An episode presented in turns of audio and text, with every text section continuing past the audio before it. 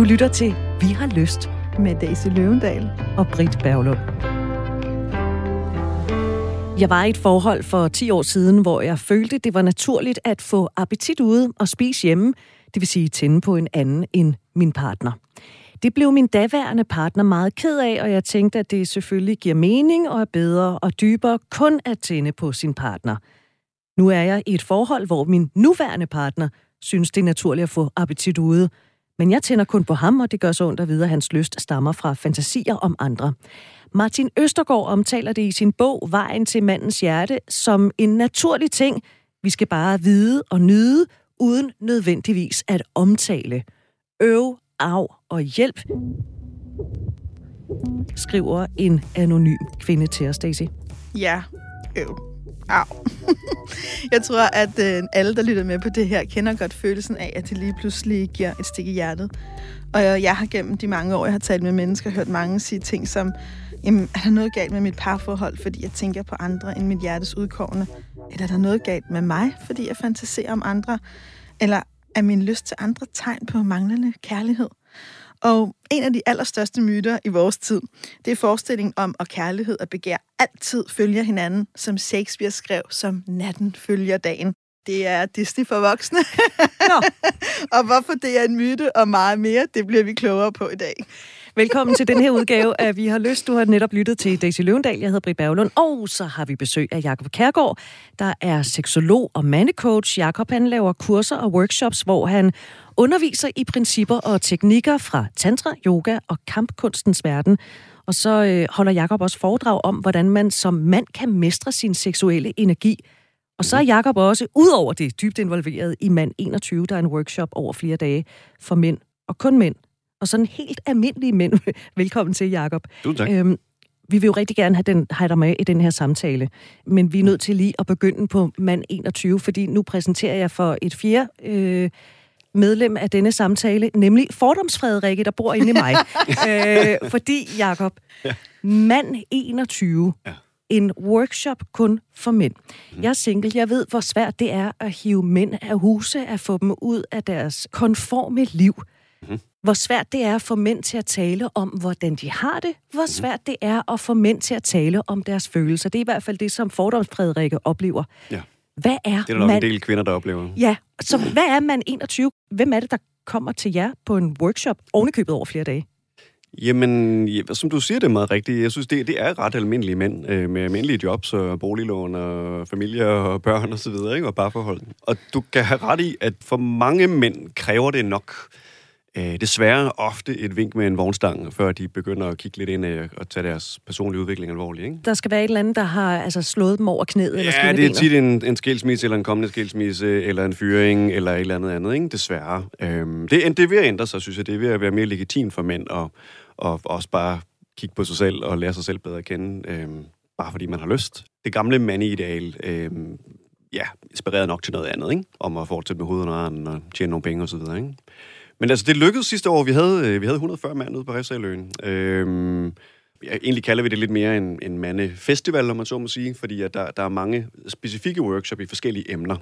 Øh, seksualitet blandt andet, som vi taler om nu, men også øh, hvordan man dealer med sin vrede, sine forskellige følelser, og enagram personlighedstype workshops, og ritualer af forskellige arter. Sådan. Så det er sådan en bred vifte af personlig udviklingstapas for mænd. Om og, og det er ikke sådan noget, igen, det får du Frederik, der, der spørger, det er ikke sådan noget eh, Karl Mar Møller-agtigt ude i en skov, nøgne øh, oven på en bil eller noget? Nej, nej, det er det ikke. Vi, det er inde i København, eller på Refsaløen, så, så i København. Og, og det var også en af vores øh, sådan, pointer med det, at vi vil gerne lave det inde i hovedstaden, for, for ligesom at, at sige, hey, du behøver ikke stå ud i en skov, du behøver ikke at, at tage langt væk og være mærkelig, du kan faktisk godt gøre det lige her, midt i byen. Øhm, og du må også godt komme med dit jakkesæt, hvis du vil, og komme lige fra jobbet, det, det er helt godt. Så fik vi sat nogle ord på mand 21. Mm-hmm. 140 mænd samlet ja. på en festival. Nej. Og det sker igen til juni. Og vi må stadig ikke komme. Jeg nej, jeg har det sådan, nej, kunne man lige komme, få lov til at kigge forbi og kigge ja, igennem hegnet eller noget? Kvinder, der gerne vil. Det, det er faktisk meget sjovt, fordi det er jo sådan et hedderkronet princip, at der ikke må være kvinder til stede ikke, til, til den type events. Det var der faktisk sidste år. Der var én kvinde. Det var en fejl. men, det var, men det var kokken, havde simpelthen øh, sin ene assistent med, og det var en kvinde, der var i køkkenet. Det fungerede, vil jeg sige. Hun var, hun, hun, hun var, cool var, hun, hun var fluen på væggen. Så, og, men men øh, ja, Så der var, der var et enkelt, der sneg sig ind. Et eller andet sted, så skal vi kvinder jo heller ikke blande os i alt, hvad mænd gør, og hvad de siger, Klart. og hvorfor de gør det ene og det Klart. andet, vel? Nå, nu pakker jeg fordomsfrederikke væk. Skal vi ikke aftale det? Og så taler vi om det her med at få appetit ude og spise hjemme. Jeg kan ikke huske, at jeg nogensinde sådan bevidst har praktiseret det. Når jeg har været i, i forhold, når jeg har været forelsket, så har jeg ligesom kun blik for den ene person. Så har jeg oplevet at være i forhold, som har været sexløse, men hvor jeg i virkeligheden ikke som sådan har følt mig fristet. Altså, så lukker jeg bare for den del af mig selv og bliver sådan en knastør, kedelig type. Men jeg tror da heller ikke, altså når jeg sådan lige står og lytter på det, jeg tror da heller ikke, at mange gør det sådan bevidst. Altså, Nej, men det er bare fordi, når jeg læser brevet her, ikke, så er hun jo meget bevidst om, at hun har følt det naturligt at få appetit ud og spise hjemme. Nu skriver hun, nu gør hendes kæreste så det, som hun engang har praktiseret. Så det er åbenbart sådan meget øh, bevidst i virkeligheden. Ja, eller, eller så vil jeg måske bruge et andet ord. Det er i hvert fald ja. i talesat. Jeg ved ikke, om det nødvendigvis er bevidst, fordi jeg, ikke, jeg ikke... Men det ved vi jo ikke. Det er noget af det, jeg godt vi har spurgt hende om. Men jeg er ikke sikker på, at de sådan tænker, nu sidder jeg her. Nu går jeg ud. Altså helt bevidst og bliver Mhm. inspireret og kommer Mm. hjem. Altså, og jeg vil også sige, hvis det var det, der var tale om, så ville jeg, så, så ville jeg måske tænke noget andet, end det jeg umiddelbart har tænkt. For da jeg læser brevet, tænker jeg, at det er den der, som mange netop kalder appetit ude spise hjemme, at man lever sit liv, og man møder nogle mennesker, og i dag møder vi jo sindssygt mange mennesker. Ja. Og så tænker man, mm, kunne godt. Meget dejligt. Uh, der var lige en lille sommerfugl der i maven. Eller, eller bare står og for den sags skyld køber en kop kaffe og lægger mærke til, at ham, der serverer den, er super smuk og har sådan lige et øjeblik af en eller anden følelse af et eller andet. Seksualitet er jo også noget, der hele tiden opstår imellem os, og det er jo en så dyb en følelse, at det er jo for nogle mennesker, afhængig af, hvor tændte de generelt er i livet, og hvor åbne de er, at det er jo noget, der kan komme i små glimt i alle mulige situationer. Men jeg synes, der er en forskel mellem, om det er noget, der bare sådan opstår, og så går man hjem og tænker, uh, jeg føler mig lidt mere i live, end om man sådan bevidst går ud og indsamler. Men er du bevidst om, at du måske en gang imellem lige øh, får en lille appetit ude? Og så tager Øhm, hjem til Ingvar og spiser? jeg vil Eller sige, er, om han gør det? Øh, altså, det er meget sjovt, du spørger. Jeg spurgte ham ham her i morges. Ja. Øhm, jeg spurgte Ingvar her i morges. Hey, Ingvar, forresten, tænder du på andre end mig? Så kiggede han på mig. "Øh, Den snak har vi ikke på fem minutter, så han så. Men jeg kan fortælle dig, at jeg tænder på dig. Ikke? Så tænkte jeg, okay, det var så et ja. Men altså, man kan sige, Ingvar og jeg har været sammen så længe og kender hinanden så godt, at jeg, jeg ved godt, hvem Ingvar er dybest set. Jeg tror også, han kender mig. Der er ikke nogen af os, der i vores fantasi, eller måske i vores personlighed, er jordens mest monogame mennesker. Øh, det har aldrig været en forestilling for mig, at det at elske en er det samme som, at jeg ikke kunne begære andre. Hvad jeg så praktiserer, det er så en anden snak. Men vi har også en tryghed ved hinanden, som gør, at hvis Ingvar en gang imellem, og det er jeg sikker på, at han gør, danser tæt med en eller anden, og føler gnisten og livsgnisten vælte op i sig, så, så det er ikke noget, hvor jeg føler, at jeg mister ham. Og jeg tror, der er noget ret essentielt i det her. Jeg tror, der er nogle ting, jeg har det meget afslappet med. Jeg vil have det anderledes med, hvis jeg følte, at jeg ikke vidste, at han var hos mig. Men jeg føler mig ja. faktisk meget elsket og begæret. Så derfor så er der også plads til, at han kan smile til alle de andre dejlige damer og danse med dem. Og han danser godt. Det, det lyder som om, I har en god, fundet en god model der. Jamen, det er det også. Ja. Ja. Det giver i hvert fald lidt noget, det giver noget plads. Men hvad siger du, Jacob? Hvor er du henne på det her? Jo, men altså, jeg, jeg er nok meget, som du beskriver det der, altså, det synes jeg, det synes jeg er et smukt ideal. Øhm, og jeg tænker, vi er, jo, vi er jo seksuelle væsener. Hvis vi kigger sådan lidt evolutionshistorisk på det, så har vi jo levet i, i, i små stammer rundt omkring i urskovene, ikke? inden vi lavede byer og landbrug og højkultursamfund, som vi har i dag. Ikke? Og efter al, alle de studier, vi har af den slags stammer, hvad der stadig er på, på jorden, ikke? Så, så bliver alt delt der. Våben og mad og sexpartner og kærlighed og omsorg og, og så videre. Ikke?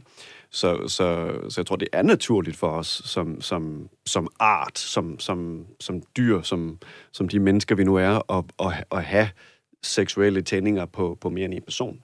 Så har vi den her kultur, vi har nu, hvor vi har Shakespeare og romantisk kærlighed og alt muligt andet, ikke? og det, det kan konflikte med det, ikke? og det, det gør det, vil jeg sige, for, for mange mennesker. Ikke? Men der er ikke noget forkert grundlæggende i at, at opleve tiltrækning til andre, vil jeg mene. Men, men hvad vil det egentlig sige, at få appetitten ude og spise hjemme? Altså, hvad ligger der egentlig i det?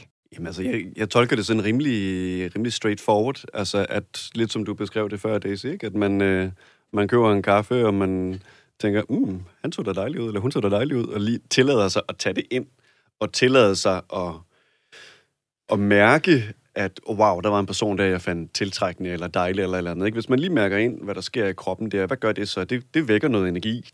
Det vækker noget, ja, ja, måske en åbenhed over for vedkommende, ens, ja, ens krop og ens energisystem, om man vil åbner sig lidt på en eller anden måde. Ikke? Man mærker livsenergiens flow lidt mere. Ikke? Det vil jeg sige er at, accept, ja, at samle appetitten, når man så må sige, ikke? og lade, og lade sin livsenergi vække øhm, af en anden end ens partner. Ikke? Så er energien vækket, så kan man tage den hjem, bum, så bruger man den der. Ikke? Men man tillader den at blive vækket. Så kan man sige, hvad er der galt i det? Ja. Men det er jo, men det er jo også det, er jo virkelig det centrale spørgsmål. I mit hoved er der jo ikke noget galt i det. Og grunden til, at jeg også ligesom tog fat i det ord bevidst, ligesom du også siger, Jacob, der er jo skrevet rigtig meget omkring det her med, hvordan er vi egentlig indrettet. Jeg tror ikke, at vi kan styre vores impulser. Forstået på den måde, vi kan ikke styre, vi har dem. Jeg kan ikke mm. nødvendigvis styre, øh, hvad... Når der... du kigger på mig, Nej. så tænker du, mm, kunne mm, godt. Præcis, ikke? Altså, ikke? Øh, ja, men altså en gammel bikvinde som mig, jeg lægger da mærke til det meste, Britt, det må du da aldrig nogensinde glemme. Altså, det kan jeg jo ikke styre, den tanke. Jeg kan styre, hvad vil jeg gøre ved den, hvilken betydning vil ja. jeg tillægge den, hvordan vil jeg handle eller ikke handle på det, hvad vil jeg dele eller ikke dele. Jeg kan styre min adfærd. Du kan ikke styre, om den er der. Nej, og jeg kan heller ikke styre, hvis det er, at jeg har en, der står og danser, og pludselig bliver min brystvorter stive. Jeg kan sige tak for dansen og gå hjem og sige, nu skal jeg ikke blive her. Men jeg kan jo ikke nødvendigvis styre enhver ting, der sker i min krop, og jeg er heller ikke sikker på, at det er det, der er idealet. For hvis vi ønsker at micromanage ja. os selv på den måde, så bliver det virkelig et stramt liv. Vi er jo også et flokdyr. Vi har også brug for at interagere med hinanden, og det handler vel også om de seksuelle energier, der end måtte være. Men det er jo simpelthen så sjovt, når I taler om det her, så tænker jeg igen, jamen, hvordan kan det være, at hun så er så bevidst om det, når jeg ikke er? Altså, hun har været meget bevidst om, at hun for 10 år siden følte det naturligt at få appetit ude og spise hjemme. Nu gør hendes partner det samme. Synes det er naturligt at få appetitten ude, mens hun mm. kun tænder på ham. Jeg tænder kun på ham. Det er sgu egentlig meget sødt, ikke? Ja. Men hvor, hvordan kan det være så, at... Ja, det kan være, at I slet ikke har noget svar, men jeg undrer mig bare over, at hun er så bevidst om det, når jeg ikke er. Altså, så, så du, du spørger, hvorfor, hvorfor du ikke har haft den tanke Jamen, jeg, før? Eller? Ja, jeg tænker bare, ja, jeg spørger i virkeligheden, hvordan, har I noget svar på, hvordan hun kan være så bevidst om, ja. at hendes kæreste får appetit ude og spiser hjemme, når... Når du ikke er. Øh, er, er, du, ja, er, er, er, er, du, er du måske bare meget monogam i din seksualitet, uden at jeg kender dig, men er, er det en del af svaret? Det, ja, altså det er... Det er et personligt spørgsmål, men... Ja, nå, men det, og det må man meget gerne stille her i programmet. Ja. Jamen, det kan godt være, at jeg er det. Men stadigvæk... Mm. jeg synes bare, det er så imponerende, at hun er så bevidst om det, når jeg ikke har været det. Og guderne skal vide, jeg kan virkelig godt lide pæne mennesker. Jeg kan godt lide charmerende mennesker. Mm. Jeg synes, der er rigtig mange mm. mennesker, i, bare i løbet af en dag, der kan gøre et vist indtryk på mig, hvor jeg tænker, gjorde jeg det, jeg lige fik noget appetit ud, og så går jeg hjem og spiser. Det kan jeg ikke rigtig finde ud af. Du har bare ikke været vant til at tænke på det på den måde, eller? Nej, måske i virkeligheden ikke. Men det, det, altså, det kan også, man kan tolke det på mange måder, ikke? Altså, jeg tænker, altså, nu, nu er det sådan meget i en seksuel kontekst, ikke? Når vi taler om det med at samle mm. appetit ud og spise hjemme, men jeg synes, nogle gange så møder man jo også bare et menneske, hvor man tænker, wow, du er sgu en fed person. Altså, ja. Øh, ja, du inspirerer mig. Du, det kan være en mand eller en kvinde, eller whatever, ikke? Altså, Vækker noget øh, Ja, hvor man ikke lige ved, hvorfor, måske ikke, men... Øh, jeg, jeg skal noget med dig, måske. Jeg ved ikke lige hvad, eller, eller du er spændende, du vækker et eller andet i mig, ikke? Øh, som ikke er direkte seksuelt, men som, I don't know, sådan på et lidt mere sjældent plan, når man vil, eller et eller andet, ikke? At, at, at sådan, der, er en, der er en kemi, ikke? Der er en, der er en fælles inspiration og interesse, ikke? gensidig inspiration. Og det, kan jo, og det tror jeg nogle gange, hvis man, hvis man mærker den der sådan åbenhed sådan i, i, i, i, hvad skal vi sige, i hjertet eller i sindet over for hinanden, ikke? så kan det også nogle gange vække lidt livsenergi på en eller anden måde, mm. ikke? som sådan lige lidt kan røre måske ved noget seksuel energi også, men i udgangspunktet var det egentlig bare en, en fascination af den anden person. Ikke? Mm. Og tiltrækning. Det ja, måske. Ja. ja, det giver så meget mening. Jeg tænker også det der med, hvis at man bliver set af et fremmed menneske, som måske lige stikker en, der skæve smil og et lille blink med øjet, hvor man tænker, uh, der var simpelthen mm. nogen, der så mig. Ja, ja, og det ja, gør jo noget Det er utroligt bekræftende. Ja, ja præcis. Ja. Præcis, og det gør jo også noget for ens selvfølelse og ens egen følelse af at kunne lide sig selv og være i sig ja, selv, og det ja. vækker energien, og det tager man jo så, så stråler man måske lidt mere, eller inviterer, ja. eller bliver lidt mere selvsikker og sassy og fræk, og så fører det til et eller andet, eller og det kikser så, og så var det det. Og, altså. Mm. Men jeg tror også, fordi det vi taler om, er jo også tiltrækning, og vi er så bange, vi har så travlt med at sige, det var ikke en seksuel tiltrækning. Fordi vi vil så gerne skille dig. Det var en ren hjertetiltrækning. Øh, og nogle gange, og det er ikke fordi, jeg ikke jeg, jeg elsker det begreb, men nogle gange kan jeg også tænke, ja, tænk hvis det var noget andet, så havde vi jo problemer. Ikke? Vi er lidt bange for den der seksuelle energi generelt. Mm. Det er der også stor grund til, for det er en mægtig, mægtig kraft, der har transformeret Rie og Shakespeare skrevet. Jeg ved ikke, hvor mange øh, fantastiske stykker om det. Men måske er vi også lidt for bange for det. Og jeg, og jeg tror også, der er noget med personlighed. Altså, man kunne jo også sige om nogen, om en som dig, jeg håber det er okay, jeg siger det, at du også er flirtende. Men, men jeg, jeg ser, så du helt mærkelig ud i hovedet, fordi, det, fordi det, og det vidste du, vi siger det, derfor jeg siger det, fordi jeg ved, du, som jeg kender dig, går du ikke rundt og tænker, at jeg flytter med mennesker. Men udefra set er du jo altid meget til stede. Du er meget livlig, du er god til at connecte med mennesker, du har humor, du har varme. For nogen kan man jo også kalde det en flirtende energi. Er det en seksuel? Nej. Det er det ikke. Det er en måde at connecte med mennesker på. Men nogen kunne jo godt blive vækket i deres seksuelle energi. Altså, det jeg tror jeg bare prøver på at sige, det er, vi vil så gerne sætte tingene i kasser. Stor forståelse for det. Men det er bare lidt svært i praksis. Ja, og det vil vi jo gerne, fordi så kan vi forholde os til dem, og vi kan forstå det. Og hvis nu, at det handler om noget seksuel energi, så kan vi jo straks gå hen og blive lidt bange måske. Fordi hvad handler det om? Er han eller hun så på vej væk fra mig, Ja. når han eller hun går ud og får appetit ude? Kommer godt nok hjem og spiser en gang imellem. Men, når man, forstår du, Jacob? Altså, Så- vi bliver selvfølgelig, og en, det- det- enormt øh, Og bange jeg, for... jeg forstår hende, der også godt i brevet. Altså, det, selvfølgelig er det det, det piller ved, ikke? Øhm, ja, er, er vedkommende på vej væk, ikke? Øh, på vej, eller på vej væk. Der var en ting, der ved brevet, jeg lagde meget mærke til, det var, det virker jo som om, hun selv har haft, måske været det, jeg vil kalde meget tæt på livet, og fået masser af appetit, og virkelig kunne mærke sig selv. Og så har hun været sammen med en partner, som blev meget såret over det, og har haft en anden forståelse af, hvad det her er. Og så har hun på en eller anden måde begyndt at have, og har måske overtaget hans forståelse. Ah nej, det er meget, meget bedre og dybere kun at tænde på en, altså mig. Ikke? Så har hun ligesom overtaget den måde at forstå verden på. Så er de gået ud af deres forhold. Så har hun mødt en ny partner, som i virkeligheden er der, hvor hun var. Og så bliver hun jo lige pludselig også mødt med en anden verdensforståelse igen, og så er hun jo komplet forvirret. Det er det ene ting. Den anden ting er, så laver hun en konklusion. Det gør så ondt at vide, at hans lyst stammer fra fantasier om andre. Hele mit terapeut selv står sådan her blafra. Hvordan ved du det? Ja. Altså, hvordan ved du, at hans lyst stammer ja. fra andre? Parenthes, hele hans lyst. Hele hans lyst. Ja, der, Jacob, ikke? Hvor jeg lidt der tænker, jamen søde ven, hvordan kan du vide det? Altså jeg vil sige, at alle de mennesker, jeg har talt med igennem mange år, er det meget få mennesker, der kan nævne én kilde til hele ja. deres lyst. Så derfor tænker er jeg straks, hvad har du gang i her? Er du lidt usikker? Er du lidt jaloux? Hvad handler det her om? Ja, det er frygten, der taler der i virkeligheden, ikke? Præcis. Og maler, maler skrækscenarier på væggen, ikke? Ja, Noget, noget, jeg faldt over, det er i virkeligheden denne her med, at øh, hun har selv praktiseret det. Det gør hun ikke nu, det er hendes øh, nuværende kæreste, der gør det. Altså, jeg må godt, men du må ikke.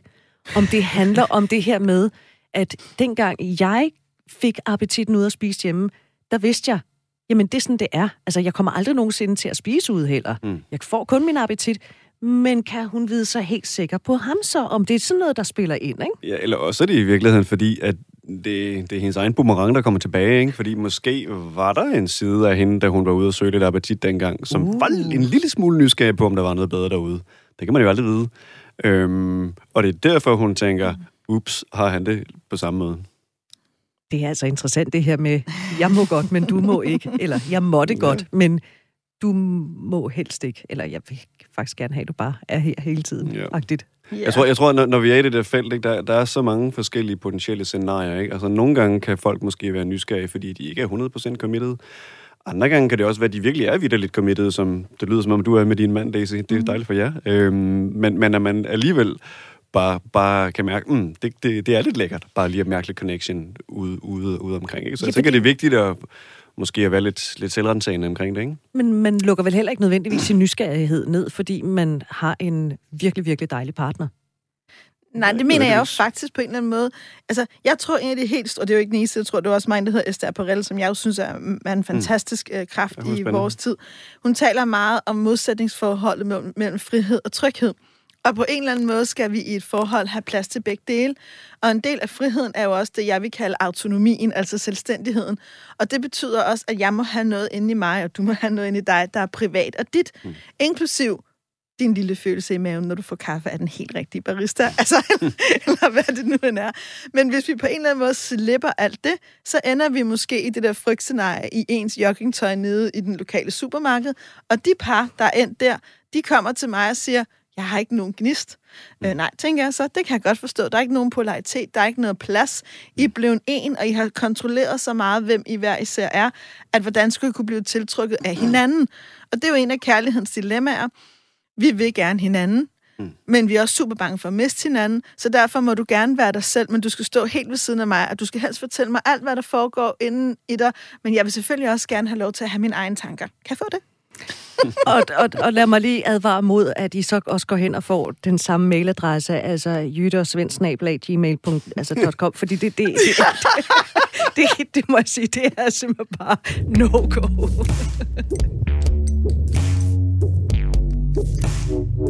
Det er sådan virkelig uh, joggingdragten altså i yderste potens, ikke? Den ens joggingdragt. Nå, du lytter til, vi har lyst på, på Radio 4.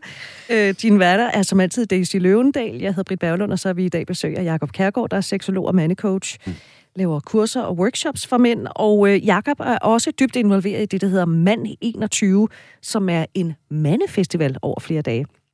Kun for mænd, og hvor ikke engang man kan få lov til at kigge ind gennem hegnet. Det er skide irriterende. du kan prøve, men der er straf, hvis vi finder dig. Uh, hvad er straffen, tænker jeg så. Nå. Lad os blive nysgerrige. ja, det... Om der er lidt fløjt i luften her. vi skal afsøge lidt grænser, ikke? Nå, Daisy, du, du, øh, da vi talte om det her, der sagde du, du kan egentlig godt forstå hende, fordi der er nok nogen, en del af os, der har oplevet den der kæmpe, kæmpe store forelskelse. Hmm. Og så kan det måske godt være lidt svært, hvis der så er en, der går ud og og, og får lidt appetit ude, men, men dog kommer hjem og spiser. Mm, jamen selvfølgelig er det jo svært, og det, og det er jo også fordi vi, jeg tror det er svært at elske at være committed uden også at have frygten.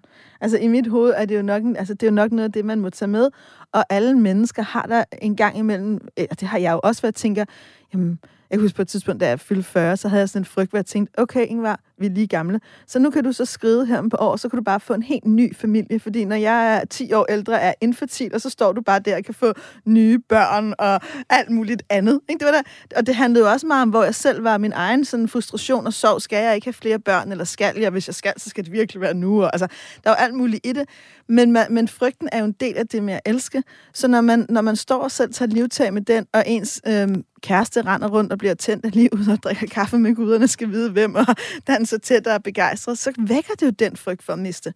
Men jeg tror bare, det er vigtigt, at vi drejer perspektivet fra at prøve på at diskutere, om man må det ene eller det andet, eller prøve på at kontrollere hinanden, til i virkeligheden at få samtalen over på det, der egentlig er på spil. Jeg er bange for at miste dig eller jeg er bange for ikke at være nok i dine øjne, eller jeg har brug for at mærke, at din energi og dit nærvær også er her hos mig, fordi lige nu kan jeg ikke mærke, at du vil mig. Og det er også fordi, hvis der er én ting, jeg har erfaret igen og igen, jo mere vi kan mærke, at vores partner vil os, jo mere plads og generøsitet er der også til alt andet i livet. Jo, det synes jeg lyder fornuftigt at se. Jeg tænker, jeg, jeg er som altid fan af at, at, at pakke pakken ud, om man så må sige. Ikke? Altså, så hvis, hvis vi finder ud af, at, at det handler om frygt, jamen, så, så lad os tage en snak om det og lade os sidde og, og, og mærke lidt ind i det sammen, og, og tale om, hvad handler det om, og mm. hvordan, hvordan føles den der frygt, hvor sidder den hen i kroppen, og hvornår bliver den trigget? Er det, er det, når jeg går på kaffe bare alene, eller tager til fest alene, eller vi er til fest sammen, og du, du kigger på en anden, eller jeg kigger på en anden? Altså ligesom afsøge det. Øh, og det kan man gøre med en terapeut, ikke? Man kan også gøre det sammen, men altså... Og det er selvfølgelig super sårbart, men altså det der med ligesom at ture og bevæge sig lidt ind i det der minefelt, og stille og roligt pakke det lidt ud og tage brøden af det, ikke? kan også skabe skabe tryghed, synes jeg. Ikke? Så der kan rent um, faktisk være noget positivt ved ja, at have frygten for at miste. Fordi det kan åbne ja. for nogle ret gode samtaler, hvis man nogle, ellers er ja, åben over for det. nogle dybe og gode samtaler, hvor man kan lære hinanden bedre at kende. Ikke? Altså, ja. jeg tænker, potentielt kan det, kan det styrke relationen rigtig meget, ikke? Og, ja. og gøre, at man, man lærer sig selv og hinanden bedre at kende. Ja. Hvad vil der ske i det øjeblik, man lagde bånd på hinanden og sagde, jeg ser helst ikke, Kenneth, at du drikker kaffe med Simone, og hvis du gør, så vil jeg gerne med. Det kan jo være helt fair, afhængig af situationen, ikke? Altså, jeg tænker, folk må lave de regler og rammer, de vil i deres, deres forhold, ikke? Altså, der er nogen, der vil sætte tryghedsbarrieren rimelig lavt, ikke? Og, og hvis det fungerer godt for, eller rimelig godt for dem begge to, jamen så Men det, hvis man, man gør. nu gør det af frygten for at miste, og så siger, prøv at høre, jeg, jeg vil helst ikke have, at du drikker kaffe med andre kvinder end mig. Mm. Hvad vil det betyde for parforholdet? Jeg tænker igen, det kommer helt an på, hvor man er. Altså, det, det kan være, at, at, at den anden vil sige, men øh, okay, jeg, jeg, jeg, jeg respekterer, at uh, du har den grænse der lige nu, så det lader jeg være med i en periode. Ja, og så om et halvt år, så tager vi den lige op igen, eller et eller andet, ikke? Altså, det, eller også vil skulle man insistere på at sige, men prøv, det har jeg så brug for at, at gøre. Jeg har brug for den frihed. Øhm, og det må du lige trække vejret igennem, og så, og så snakker vi i aften. Ikke? Jeg, det, jeg tænker, jeg synes ikke, man kan sætte nogen gylden regel op. Reglen er at, at, snakke om det, og vende det sammen, og finde en løsning, der kan fungere for begge. Mm. Og jeg synes, der er to til dig, der lytter med meget gode, konkrete råd i det, du øh, siger, Jacob. Så nu prøver jeg at se, om jeg kan udkrystallisere, ja, ja, du retter gerne. mig bare. Det ene er i virkeligheden at sætte en begrænset tidsperiode på.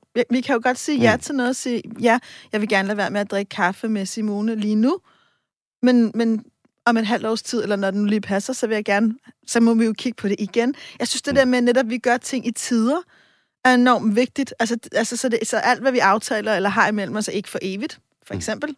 Mega vigtig pointe. Det kan også være nemmere at sige ja til noget i en periode.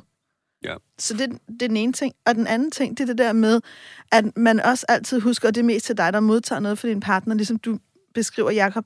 Mærk efter, hvis det reelt ikke er okay for dig. Lad være med at please og tilpasse dig. Lad være ja. med bare at sige, okay, fint nok, så lad være med at drikke kaffe med Simone a.k.a. jeg lyver bare og siger, at jeg har et møde på arbejde med Hans, der træk ud. Altså, det er det værste, du kan gøre, og det oplever ja, jeg Eller, eller jeg lader være at gå og blive bitter og, ja, og, og passivt aggressiv, ikke? Ja. Præcis. Så det der med, lad være at sige ja til noget, du ikke mener, mm. og måske nogle gange er løsningen også, og det skete for nylig, en af mine klienter, han sagde, okay, det her er faktisk ikke okay for mig, men jeg gør det. Så jeg skal nok lade være med at være vred og indebrændt, men jeg har også brug for lige at hejse fladen en gang og sige, det her, det gør jeg mm. fandme kun, fordi jeg prøver at møde dig, men det er egentlig ikke helt sandt for mig. Og så aftalte de, okay, ja. vi, vi vender det igen om en måneds tid. Og hun var, men hun var også gravid. Altså, du ved, det var lidt en særlig situation, ja. hvor jeg også lidt der som terapeut sagde, hun er mega nygravid, og hormonerne kører. Måske er det også meget godt lige nu lige at lægge en ramme Klart. omkring det her og trække vejret. Vi skal ikke sætte mere pres på. Men alt det her kræver noget autenticitet og ærlighed. Det skal vi altid øve os på. Ja, det, det er number one, vil jeg sige, ikke? At, at, man, at man ligesom kan tale om tingene, ikke? Og, og også tør at sætte ord på de der ting, der er lidt svære og sårbare. Ikke? Men hvor meget skal man tale om tingene? Skal man kunne tale om, at... Øh så mødte jeg simpelthen den skønneste barista i dag. Eller øh, da jeg var nede og handle, hans øjne, de glimtede, som de aldrig har glimtet før. Der er, der er jo nogen, der, der, der, der, der er fortaler for radical honesty, ikke? At, man, at man deler alt. Altså, at hvis, hvis der er noget, der lige kriller et eller andet sted, så deler jeg det, ikke? Den synes jeg måske er lidt ekstrem, men altså, det, det fungerer for nogen, ikke? Altså, der har lyst til at vende hver en sten på vejen, ikke? Altså, men der er vel også noget i det der med at have nogle små hemmeligheder for sig selv, ikke? Og så vælger man at gå ned i det supermarked, ligger 800 meter længere væk, øh, fordi der er ja, der ham sidder, med der de virkelig, virkelig dejlige øjne. kasseassistent eller et eller andet, ikke? Ja, ja. de tindrende grønne øjne. Nej, men øh, hvor ja. ligger det supermarked, Britt? jeg, jeg tror som sådan måske, hvis, hvis vi skal, en gylden regel måske kunne være at sige, at hvis, hvis du sidder med noget, som du føler, at ah, det her det har faktisk ikke helt lyst til at dele, så skal du nok dele det. Men, men måske, hvis det bare lige var ja, et lille smil, du fik fra kasseassistenten eller baristaen der, og, og der ikke var mere i det, og du aldrig kommer der igen, så er det nok lige meget. Så behøver du nok ikke at bringe, bringe den ind i relationen hver dag, vel? Det er et øhm. meget konkret råd i virkeligheden, det der med, hvis det er noget, du ikke har lyst til at dele, så skal du dele det. Ja. Yeah. Og Daisy, nu kommer jeg jo i tanke om en udsendelse, vi lavede for efterhånden nogle måneder siden, hvor vi havde besøg af Jeppe. Det handlede om fantasi. Nej. Det handlede om at kunne mærke sig selv. Det er rigtigt, det handlede om at kunne mærke sig selv. Der var en, der skrev, jeg ønsker et sundt øh, sexliv. Hvordan kan jeg så lære at kunne give mig hen? Ja. Og der havde vi besøg af, af Jeppe Skovgaard, som var enormt ærlig i den udsendelse. Og han praktiserede faktisk det der med, at han, han var til et eller andet og fik et kram af en kvinde, som vækkede noget i ham, han ikke havde set komme. Mm. Han var i et forhold, og de havde også fået nogle, øh, nogle børn og alt muligt. Øh, og det valgte han faktisk at gå hjem og dele med sin kæreste. Mm. Ja, og, den og det viser at være den helt rigtige beslutning. Mm. Præcis. Ja, og det, og det, og det jeg synes, der, når jeg, som jeg meget husker hans historie også, ja, hvis du hører med, at vi er helt off, så undskyld, men som jeg husker det, ikke?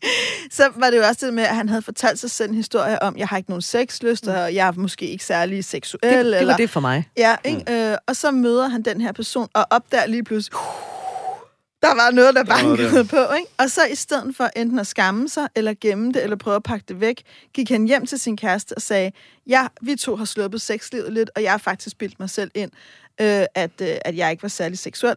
Smuk måde at tage ansvar på. Det er også et godt redskab at være mm. ærlig på, autentisk. Mm men det fungerer faktisk ikke, og nu står jeg i det her. Og så gik de i gang med at dyrke en masse sex. Nu skulle de virkelig dyrke noget sex, og de begyndte i parterapi, hvor hun så blev gravid, uden de helt havde gennemtænkt det. Mm. Hvor han sagde, at det fik ham ligesom til at fokusere, og ligesom sige, nu er jeg nødt til at være her. Men det, jeg synes, der er så genialt ved den historie, det er jo, at han bruger det møde til at blive ærlig over for sig selv. Og så vælger han faktisk med sin bevidsthed noget meget kærligt at gå hjem og sige, der er noget imellem os, vi har sluppet, der er noget her, vi ikke har plejet. Det vil jeg egentlig gerne pleje. Mm. Og det er jo det, man altid skal huske. En flygtig lyst, eller et flygtigt begær, eller fantasi, eller tanke, er jo ikke det samme så er jo ikke et tegn på, at så burde du være et andet sted, eller Nej. du ikke elsker din partner. Det betyder, okay, du har sovet, nu bliver du vækket, men hvad vil du så bruge den opvågning til? Og det er jo i virkeligheden også et redskab. Ja, det, det, det er smukt tak, synes jeg. Det, så tager man ansvar for det, ikke? Og, og vælger, hvor man vil bruge det, hvordan man vil bruge det, ikke? Helt sikkert. Præcis. Ja. Og jeg tænker, det kan, også, det kan også hjælpe nogle gange, nu, nu hørte jeg ikke den podcast der med ham, men, men, øh, men altså det der med at No, nogle gange kan det hjælpe at have kridtet banen op på forhånd, ikke? Ligesom at sige, okay, vi vil gerne have et forhold, hvor vi kan snakke om tingene, og hvor vi kan pakke de her pakker ud sammen, ikke? Hvis man ikke har lavet det på forhånd, så kan det måske være lidt meget at komme med sådan en, en kæmpe pakke og sige, værsgo her. Ikke? Øhm, men det der med ligesom at sige, hey, hvordan, sådan, sådan her kunne jeg faktisk godt tænke mig at være i den her relation, mm. at vi mm. kan snakke om, hvad vi mærker, og hvad vi rummer løbende. Ikke? Men det er jo også det der med, når man møder et nyt menneske, man er, bliver snot forelsket, mm. så har man jo ikke lyst til at tale om, at man på et tidspunkt, fordi det kommer jo ikke til at ske for os, at mm. vi nogensinde får nogle issues, vi skal tale om, at vi skal aftale på forhånd, hvordan vi ligesom gør det, fordi det sker jo ikke for os, det sker kun for de andre. Klart. Lad mig lige sige, og inden Daisy, lad mig bare lige sige, hvis du heller ikke fik hørt uh, programmet med Jeppe, gå ind og hente det i din podcast, det blev sendt den 2. Øh, oktober. 2021. Sådan, Daisy. Ja, nej, det vil sige, det var... altså, jeg, jeg er helt med på den tanke, Britt, og det kan jeg også genkende fra mit eget liv, at have tænkt, nu har jeg ligesom, kommer jeg aldrig til at deal med det her igen. Ikke? Fordi vi kommer jo aldrig til ikke at have lyst til hinanden, eller hvad det simpelthen er. Ikke? Men jeg tror jo, det handler meget om, at de små, første gang I så står og skændes over, øh, hvorvidt I skal drikke vin, eller, eller ikke drikke vin og drikke te i stedet for, eller første gang du mærker, at og jeg har ikke lige lyst til at sige til ham, at jeg synes, det er irriterende, at han har lagt planer på min vej. Altså, det sker jo mellem alle mennesker. Der kan du begynde i virkeligheden at øve dig i at være ærlig, og, og øve dig i at kunne sige, hvad du føler. Og jeg tror, der er mange, både mænd og kvinder, der i virkeligheden kommer til at slippe dem, dem selv, fordi jamen, jeg vil heller ikke gøre et problem ud af det, og jeg vil jo gerne have, at tingene fungerer. Mm. Og det skal man jo gøre nogle gange, det, det er også vigtigt. Men hvis det bliver vores måde at være sammen på, nej, så kan vi heller ikke lige pludselig tale om manglende sexlyst, eller, mm. eller sommerfuglen i maven, man fik fra en anden, eller den hemmelige fantasi om, hvad ved jeg. Så vi er jo nødt til at begynde i det daglige og i de små ting i virkeligheden at øve os, og det er det, der gør, at vi kan tale om det svære. Vi ja. kan jo ikke tale om det svære, hvis ikke vi kan tale om det, det små. Det er den der don't rock the boat-strategi, som mange ryger ind i, ikke? Hvor, at, hvor man ja, vælger ikke at tage de der små samtaler undervejs. Ikke? Og det holder, holder både en steady nu, men, men, øh, men ja, det skaber nogle problemer senere. Og er du sindssygt, der kommer meget over at ligge i den der kasse, hvor låget så lige pludselig en dag bare ja. rører af med et brag. Ikke? Det det. Øhm, noget af det, hun skriver i, i, i sit brev, det er, det er bedre og dybere kun at tænde på sin partner. Ja, så kan man sige, er det det? Øh, og må man, du har allerede øh, stillet spørgsmålet, Daisy, nu stiller jeg det på din vej. Må man elske en og begære en anden? Det er jo i virkeligheden det. Hvad siger du, Jacob? Jamen, det synes jeg det godt, man må. Altså, er det umuligt ikke ja. at begære andre? Øhm, at kun nej, begære jeg, jeg, den, du jeg, elsker? Jeg, jeg tror, øh, altså, hvis, hvis man er virkelig, virkelig forelsket, øh, det, det tænker jeg, at nok mange af os har oplevet, så kan man da godt i, i hvert fald i en periode måske opleve, at al ens seksuelle kraft og energi brug, bare er rettet mod vedkommende. Ikke? Så, så det tænker jeg sagtens, det kan ske, og for nogen sker det måske også stort set livslangt. Det har jeg da hørt nogen beskrive, at, at de bare ikke tænder på andre. Jeg ved ikke, jeg, jeg vil tro, det er fortallet, men, men jeg tror godt, det kan lade sig gøre for nogen. Mm. Øhm, er det så ja. det, du kalder Disney for voksne, Daisy? det, jeg kalder Disney for voksne, det er den der forestilling om, at hvis man elsker hinanden, så vil man automatisk også begære hinanden. Så at mm. de to ting hænger uløseligt sammen. Det er det, der er Disney. Og grunden til, at jeg synes, den er så farlig, det er, som du siger, at nogle mennesker har den oplevelse af, at vi bliver forelsket, vi elsker, når vi har kun lyst til hinanden, og det har vi haft steady on i 50 år. Vidunderligt, nyd det, I love it. Men hvis det er forventningen, så bliver du jo super bange første gang, du tænder på en anden, eller din kæreste tænder på en anden, eller Klart. uanset om det egentlig bliver i talesat eller ej, du ved det jo godt. Jeg, har, jeg kender da også mennesker, hvor jeg har kunne kigge øh, hende der, øh, min mand, okay, altså, hmm, ikke? Altså, nå, men jeg, altså, jeg, jeg lever, hvor jeg er fornemt mennesker, ikke? Altså, ikke? Men, men, men, men der er, hvis jeg så tænkte der, okay, det er lige med, at han ikke elsker mig mere, så kan vi lige så godt blive skilt nu. Så vil jeg jo have mange gevaldige problemer i mit liv, ikke? Så, så det handler også om, hvordan forstår vi det? Og jeg tror, det er vigtigt at forstå, kærlighed er kærlighed, begær er begær. Du kan, og de to ting føles ikke altid ad, og de føles heller ikke altid i lige doser. Nej. Så der er jo masser af mennesker, der, ja, der har perioder, at de elsker deres partner rigtig meget, men der er ikke særlig meget begær. Og der kan det nogle gange være fint at tillade sig selv at connecte sig til sit eget begær gennem måske en andens blik, og så stå der med valget. Og nu hvor jeg er lidt mere tændt, hvad gør jeg så med det? Det er det. Det leder mig jo hen til noget andet, som hun skriver. Det gør så ondt at vide, at hans lyst stammer fra fantasier om andre. Ja. Jakob, mm. det gør så ondt at vide, at hans lyst stammer fra fantasier om andre. Altså med mindre han har sagt det direkte, så det er jo reelt ikke noget, hun kan vide. Men en dejlig, og det siger jeg som kvinde, kvindeforestilling, fordi det der, det kunne jeg godt have skrevet. Ja, okay. Nå, fordi jeg tror i virkeligheden, at, at det er sådan... Nu skal jeg jo ikke tale på alle kvinders vegne, men i hvert fald den, som jeg er, og nogle af de kvinder, jeg taler med, vi kunne have skrevet den her sætning, fordi at, jamen, så er det jo sådan, det er. Han fantaserer om andre. Mm. Men det behøver ikke nødvendigvis være sandt. Øh, nej, men er det et problem, hvis han gør? Hun skriver jo, at hun synes, det gør ondt at vide det. Ja, ja. Eller at hvis det nu er, ikke? Det, det er et spørgsmål om, og så kommer vi ned noget interessant her, synes jeg. Øhm, men, men det er jo i virkeligheden også, hvordan vi skal forstå seksuelle fantasier. Ikke? Altså, hvad, hvad er de? Hvad repræsenterer de? Jeg, jeg har arbejdet sådan en del i forskellige øh, øh, sådan mere tantriske cirkler øh, med, med seksualiteten, hvor man blandt andet også kigger på fantasierne og ser dem i virkeligheden som, øh, som en, en adgangsportal til det ubevidste, ligesom drømme er i virkeligheden. Ikke? Og, og ser, at, øh, at, at forskellige seksuelle fantasier, forskellige øh, karakterer, som kan optræde i ens seksuelle fantasi, i virkeligheden repræsenterer dele af ens egen psyke. Så hvis du oplever en tænding på, I don't know, en, øh, en, en kineser med en, øh, et eller andet øh, sjov sideskilling eller et eller andet, så kan det være, at han repræsenterer noget ind i dig. Øhm, og hvis du bruger det på den måde, og forstår det på den måde, jamen så betyder det jo også, at, at det er ikke sikkert, at du nødvendigvis har lyst til at være sammen med sådan en kineser, reelt set, men, men ved at kontemplere den fantasi, og tillade den at være der, så kan du måske få adgang til den side i dig selv, som, som ham i fantasien repræsenterer, ikke? Giver det mening? Det giver i den grad mening. Øhm, og hvis man ser det på den måde, så, så bliver det også lidt mere sådan, nå okay, men den der skøre, mærkelige, underlige fantasi, du har, det, det er sådan set ikke sikkert, at du har lyst til at leve den ud. Men, men det at tillade den at være der, kan, kan bringe dig i kontakt med den side af dig selv, som den fantasi, du repræsenterer, ikke? Så hvis jeg lige jager kniven ind i essensen, ja. så er det, at fantasier, de er tolvfri. Ja, og, og, og dermed bør de også være skamfri. Det, det tror jeg var en anden pointe, vi ja, snakkede det om. Da det er jo så det næste. Da ikke? vi talte lidt ind i programmet, ikke? Og så det her med, at... Altså, fordi jeg, jeg har jo ikke valgt mine seksuelle fantasier. Det tænker jeg heller ikke, du har, eller Daisy har, vel? De, de er jo plantet i mig af, af, I don't know, Gud, eller universet, eller naturen, eller whatever, ikke? Det, det er sådan set ikke min skyld. Det er mit ansvar, hvad jeg gør med dem. Mm. Men, men jeg har ikke valgt, at de skulle være der. Så, så altså folk, der føler skam over deres seksuelle fantasier, det, det vil jeg sige, det er der sådan set ikke nogen grund til. Det er ikke din skyld. Men, men det synes jeg er en meget vigtig pointe. Jeg er helt enig, om hvis man nu tager den et andet sted fra, noget af den forskning, mm. der er omkring, for sådan den der lidt mere sådan, du ved, universitetsagtige forskning, der er blandt andet hedder Justin LeMiller, som er en af de førende eksperter på området, som vi også faktisk har talt om i en tidligere podcast og henvist til, der repræsenterer fantasier også noget uforløst i os, eller noget, ja. vi længes imod. Ja. Men, men man skal også, og det er det i forlængelse, det fik jeg lyst til at sige, fantasier formes også af vores erfaringer. Og de formes også af det, vi rent faktisk har med os. Så noget af det, der kan være altså meget... helt ligesom vores drømme, faktisk. Fuldstændig. Altså. Mm. Så for eksempel, der er jo nogen, der har meget skamfulde fantasier, som i virkeligheden også er en form for traumebearbejdning. Så den der fantasi om, at far han kommer og, og rører lidt ved dig, kan også være en bearbejdning af nogen. Det er ikke sikkert, at det er din far, der har begået incest. Altså det, men det kan sagtens være en bearbejdning af nogle ældre, der har, der har håndteret dig på en måde seksuelt, der bestemt ikke var ønsket. Måske ovenikød i et tidspunkt i dit liv, hvor du ikke har haft sproget til at talesætte det.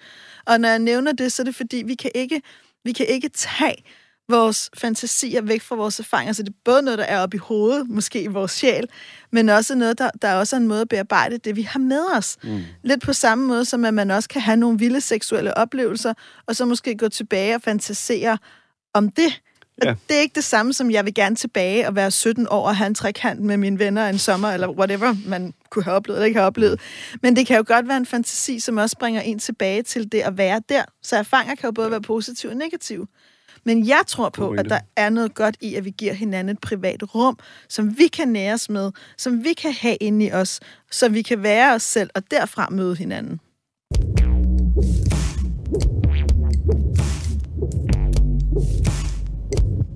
Du er landet i Vi har lyst på Radio 4. Vi har besøg af Jakob Kærgaard, der er seksolog og mandecoach og laver kurser og workshops for, for mænd og holder foredrag om, hvordan man som mand kan mestre sin seksuelle energi, og så også dybt involveret i mandefestivalen, der hedder Mand 21, fordi den blev afholdt i 2021, men den hedder stadig Mand 21, ikke Ja, sandt, Jacob? jo. Selvom vi nu er i Det 2022. er rigtigt.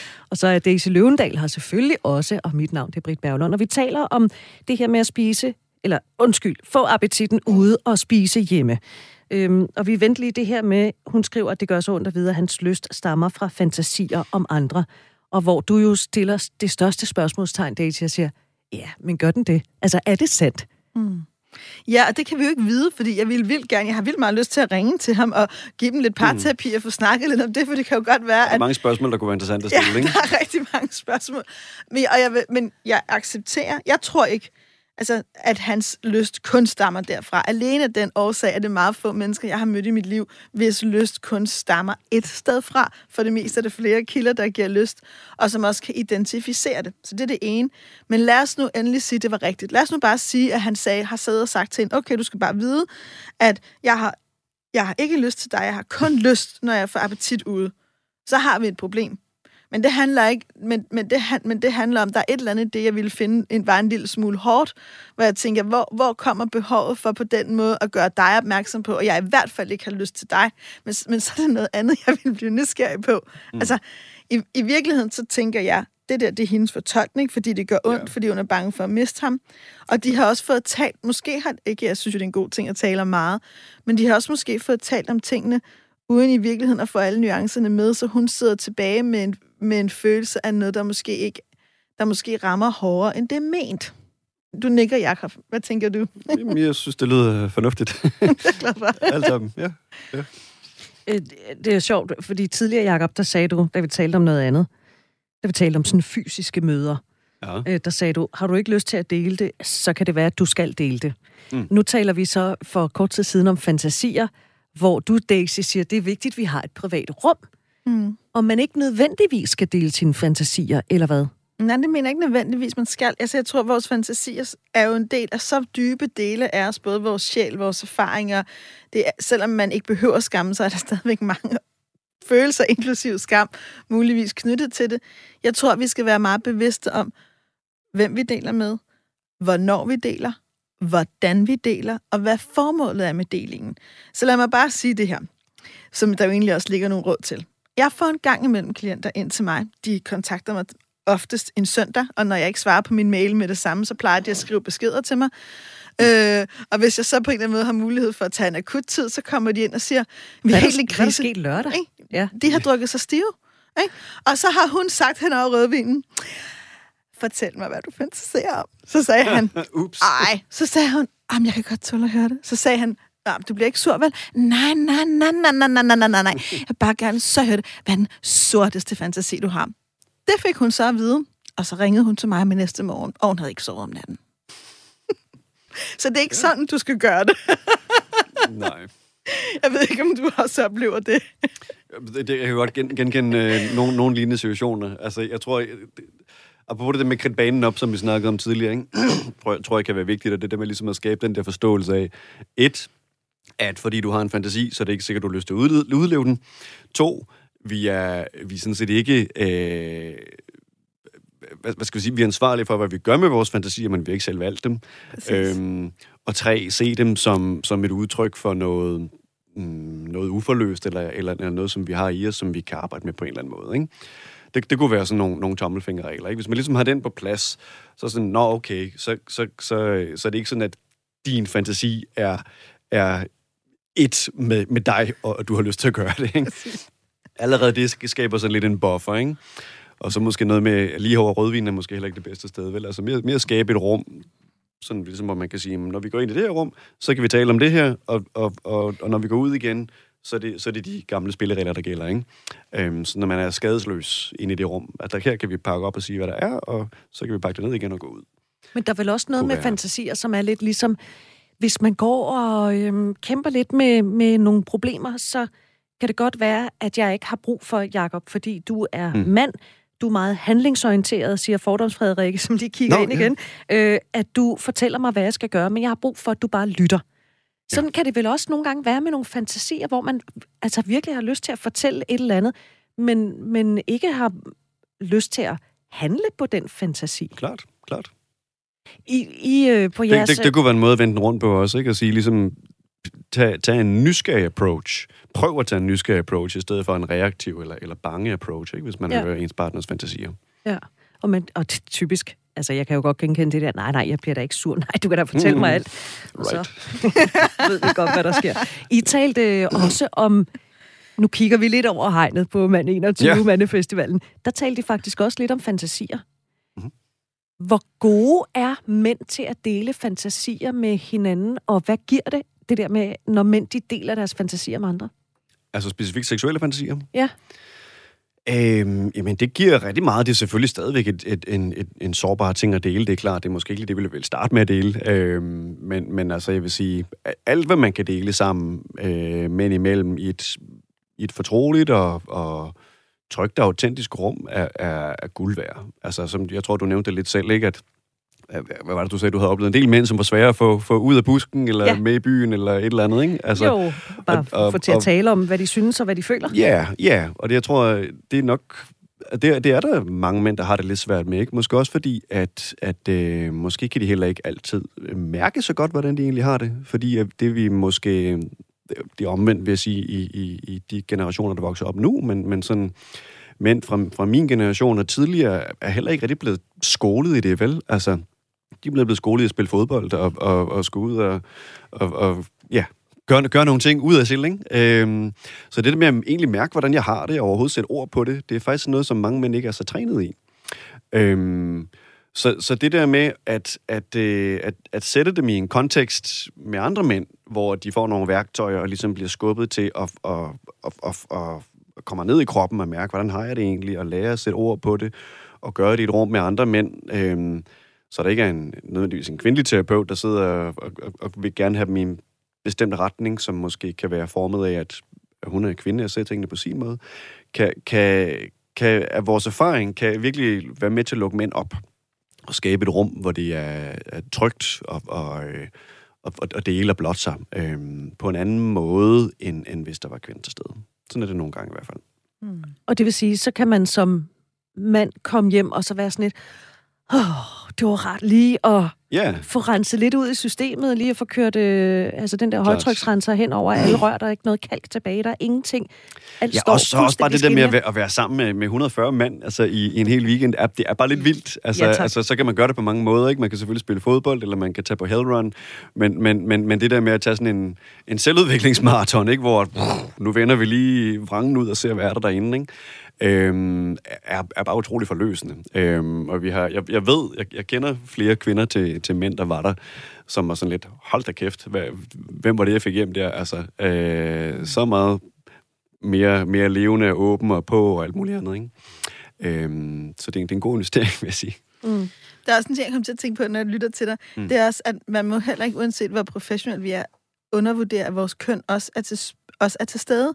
Så jeg tror også, at Klart. for mange mænd er der også bare en forskel i at sidde over for en kvindelig terapeut, selvom når jeg er jo på arbejde, føler jeg jo, at jeg er meget altså, til stede for min klient, og føler, at jeg kan være forhåbentlig fagligt dygtig, uanset om det, ikke? Men det er jo klart, det kan være mere grænseoverskridende at dele noget med en kvinde, hvor man potentielt tænker, kunne der være en fløjt, eller måske tænker en eller anden, om hun har da pæne øjne, eller altså, og, og når jeg siger det, så ved jeg godt, det er meget tabubelagt, men det er jo vi jo nødt til mm. på en eller anden måde at have med. Lidt ligesom, at jeg, jeg ved også, jeg har også kvinde, jeg har faktisk kvindecirkler, ikke? hvor noget af det, de siger, der er så rart, det er, at de ikke behøver at have den der bag, bagtanke i hovedet, som de egentlig ikke ville have, men nogle gange er der, er tiltrækkende i dine øjne. Klart. Vi er kun kvinder, så de føler også, de kan være lige så grimme. De har lyst til, de behøver ikke at være på over for en mand. Ja, det afseksualiserer rummet i virkeligheden, ikke? Ja, Og, og- det kan være meget befriende. Og måske er det lidt fjollet, at sådan burde det måske ikke være, Men det er det. men sådan er det bare nogle Ja, gange. Ikke? Altså, klart. Altså plus det der med, jeg ved, at nogle af mine mandlige klienter har det taget lang tid for dem at få den tillid til mig, fordi de også har været bange for, at jeg ville sige noget til dem, andre kvinder har sagt. Så det har også været deres rejse mod ja. ikke bare at se mig som en kvinde, eller lidt som en af dem også sagde engang, okay, jeg fortæller dig noget om mit køn og min seksualitet, jeg aldrig har sagt ord på over for en anden kvinde. Det er ret vildt. Og ja. der er det nogle gange måske nemmere over for en anden mand, hvor man er lidt mere i samme båd. Det kræver, det kræver, at rammen bliver sat rigtigt, ikke? Fordi altså mange mænd, øh, altså, så det bliver sådan lidt omklædningshumor nogle gange, ikke? Når, når man snakker om sex og høhø, og det sagde hun også i går, og alle de der ting der, ikke? Altså, Det er en klassiker. Så, ja, så det er sådan, altså, de, de fleste mænd har nok lidt svært ved sådan at, at dele om de helt sårbare ting, seksuelt og følelsesmæssigt og så videre med, med deres venner, ikke? Så for mange kræver det, at der ligesom bliver sat en ramme, hvor at, nu er det det, vi gør, og du får at vide, hvis vi ikke kan mærke dig. Øhm, så sådan, den rigtige ramme hjælper rigtig meget, ikke? Vil det hjælpe øh, øh, vores lytter her, hvis hun var... Altså nu øh, ved jeg jo godt, nu taler vi... Nu har vi lige de seneste minutter talt om, om, når vi har talt sammen, og vi ikke har været i relationer, men, men fundet nogle andre cirkler, hvor vi kunne tale sammen. Men vil hun være i stand til at have en samtale med ham om den her med, at hun siger, det gør ondt at vide, at hans fantasier stammer fra andre, og simpelthen kunne spørge ham direkte? Det ville være en kæmpe hjælp, at hun i virkeligheden får stillet ham det her spørgsmål, uanset om det der hjemme i sofaen ikke over rødvinen. Vi skal virkelig holde alkohol ud af det her over en kop te. Det vil også være en god idé måske at sige til ham inden, hvis du nu får nogle konkrete råd. Skat, der er noget, der går og plager mig. Det handler om vores seksualitet og tænding på andre, som jeg rigtig gerne vil tale med dig om. Pause, pause, pause. Der kan man også skrive på en sms. Har du mulighed for i aften at drikke en kop te med mig og tale om det? Altså i virkeligheden lave den der ramme, hvor man også ligesom ved, okay, det er noget af den her stil, man skal tale om. Og så måske, hvis hun kan, finde sin nysgerrige approach frem og sige, jeg har fået en opfattelse af, at din lyst stammer fra andre. Det gør mig rigtig ked af det, men er det egentlig sådan, det er? Altså, så jeg vil sige, et, vis, hvor du er henne, fordi det, mm. så det ikke behøver at ligge mellem linjerne. Tag ansvar for din egen smerte, og så få spurgt ham. Og det du så, når du gør det her, hvis du gør det, virkelig skal øve dig egentlig der, det er, træk vejret, træk vejret, træk vejret. Prøv virkelig at tænke, at dine ører bliver 10 gange så store, så du virkelig får opfanget det, han siger. Fordi vi har det også tit med, når vi så endelig får stillet spørgsmålet, for vi har ikke hørt svaret, for vi ryger bare tilbage i, at vi tror, at vi ved. Altså, Ja. Og i virkeligheden også få spurgt ham, der er sådan et oplagt spørgsmål mellem det her par. Når vi to som par taler om, at vi godt kan have appetit ude og spise hjemme, hvad betyder det så egentlig for dig? Eller hvad gør det ved din lyst til mig? Øh, eller, eller betyder det, at du har mindre lyst til mig? Altså på en eller anden måde for... Være for nysgerrig, ja, ja, i stedet for at konstatere, ja. du, Præcis. dine fantasier stammer fra andre. Ja, Nu kommer Ja. der lige et, øh, et, et etisk, moralsk spørgsmål, når man har den samtale. Jeg ved jo godt, jeg hører ting, jeg ønsker at høre. Mm-hmm. Må man godt optage sådan en samtale? Må man godt sige, prøv at høre, kan vi aftale, nu optager vi den her samtale? Fordi så kan man rent faktisk... Nu, fordi så går der lige nøjagtigt fire timer og siger, du sagde også, det gjorde jeg da i hvert fald ikke. Eller må man godt optage sådan en samtale? hvad siger du, Jacob? Jeg tænker, det kan, det kan tolkes lidt som sådan en, øh, hey, hvad, hvad, hvad, hvad, hvad, skal, hvad skal jeg nu stå til regnskab for? Hvorfor ikke? kommer FBI på besøg? ja, ja, lige præcis. Ikke? øhm, omvendt så bliver vi jo nok øh, optaget og aflyttet hele tiden anyway, så, så nej.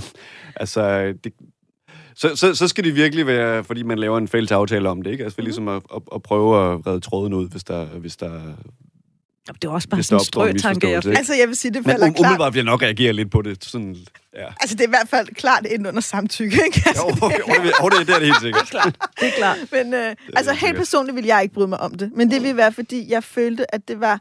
Jeg, jeg, jeg ville føle, at vi gjorde noget mærkeligt ved vores relation. Så jeg vil, jeg vil hellere have, at hvis du bliver sur over noget, eller vi bliver vrede på hinanden, eller jeg ikke udtrykker mig ordentligt, så må vi jo, for, så må vi jo pause den her samtale og tale sammen igen. Og for mig vil jeg også have det sådan, og det er en vigtig ting for mig personligt, jamen vi må kunne komme til hinanden med vores frygt gennem mange år. Altså selvom der, der er emner nogle gange, hvor jeg kigger på og sige, okay, det er næsten 20 år, skal vi tage en tur til der, og jeg ved, han har det på samme måde, men det er måske også en del af kærligheden, at vi må godt have den samme samtale, også selvom den er træls mange gange. Prøv at høre, vi har hvad, hvad kunne det være for en samtale, for eksempel, hvis jeg må spørge? Nå, altså vi har for eksempel talt en del om hans øh, mor, Ja. og mit forhold til hende, eller, eller øhm, Vi har haft sådan meget sådan nogle familiesamtaler okay. i virkeligheden. Det, jeg ville ønske, jeg kunne komme med et eller andet sådan enormt saftigt, men det, Juicy, nej, det var det ikke. det, har ikke været, det har været knap så juicy emner. Til gengæld noget, jeg ved også andre mennesker nogle gange har, har det en lille smule svært med. Ved du hvad, en, en gang om året, der møder man også sin chef og taler om det samme. Man kan jo i virkeligheden bare lave en Ja, det pus, en par udviklingssamtale. Vi når ikke mere i dag, de 55 minutter. De er gået lige om lidt. Jakob Kærgaard, seksolog, mandecoach, tak fordi du vil komme og besøge os. Selv tak, det var fornøjelse. Vi håber, vi må ringe efter dig igen. Jamen, klart. Og tak til dig, der har skrevet brevet. Tag lytteørerne på, spørg nysgerrigt ind. Er det ikke der, hvor vi Yes. end lander den? Det er præcis der, vi lander den. Så når du har en tanke, vend det til et spørgsmål. Og hvis du nu synes, at det her det er noget værd bullshit, og hvad fanden snakker I om, og hvorfor har I ikke sagt det her? Jeg sad med guldkornet. Så sender du det bare til os på lystsnabelagradio4.dk. Vi høres ved. Programmet her det produceres for Radio 4 af Only Human Media.